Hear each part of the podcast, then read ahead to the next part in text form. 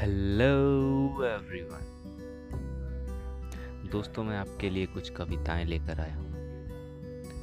आम ज़िंदगी से जुड़ी हुई। अपने जीवन के किसी न किसी हिस्से से आप इनको ज़रूर जोड़ कर देख पाएँगे। तो उम्मीद करता हूँ कि आप मुझे अपना प्यार देते रहेंगे।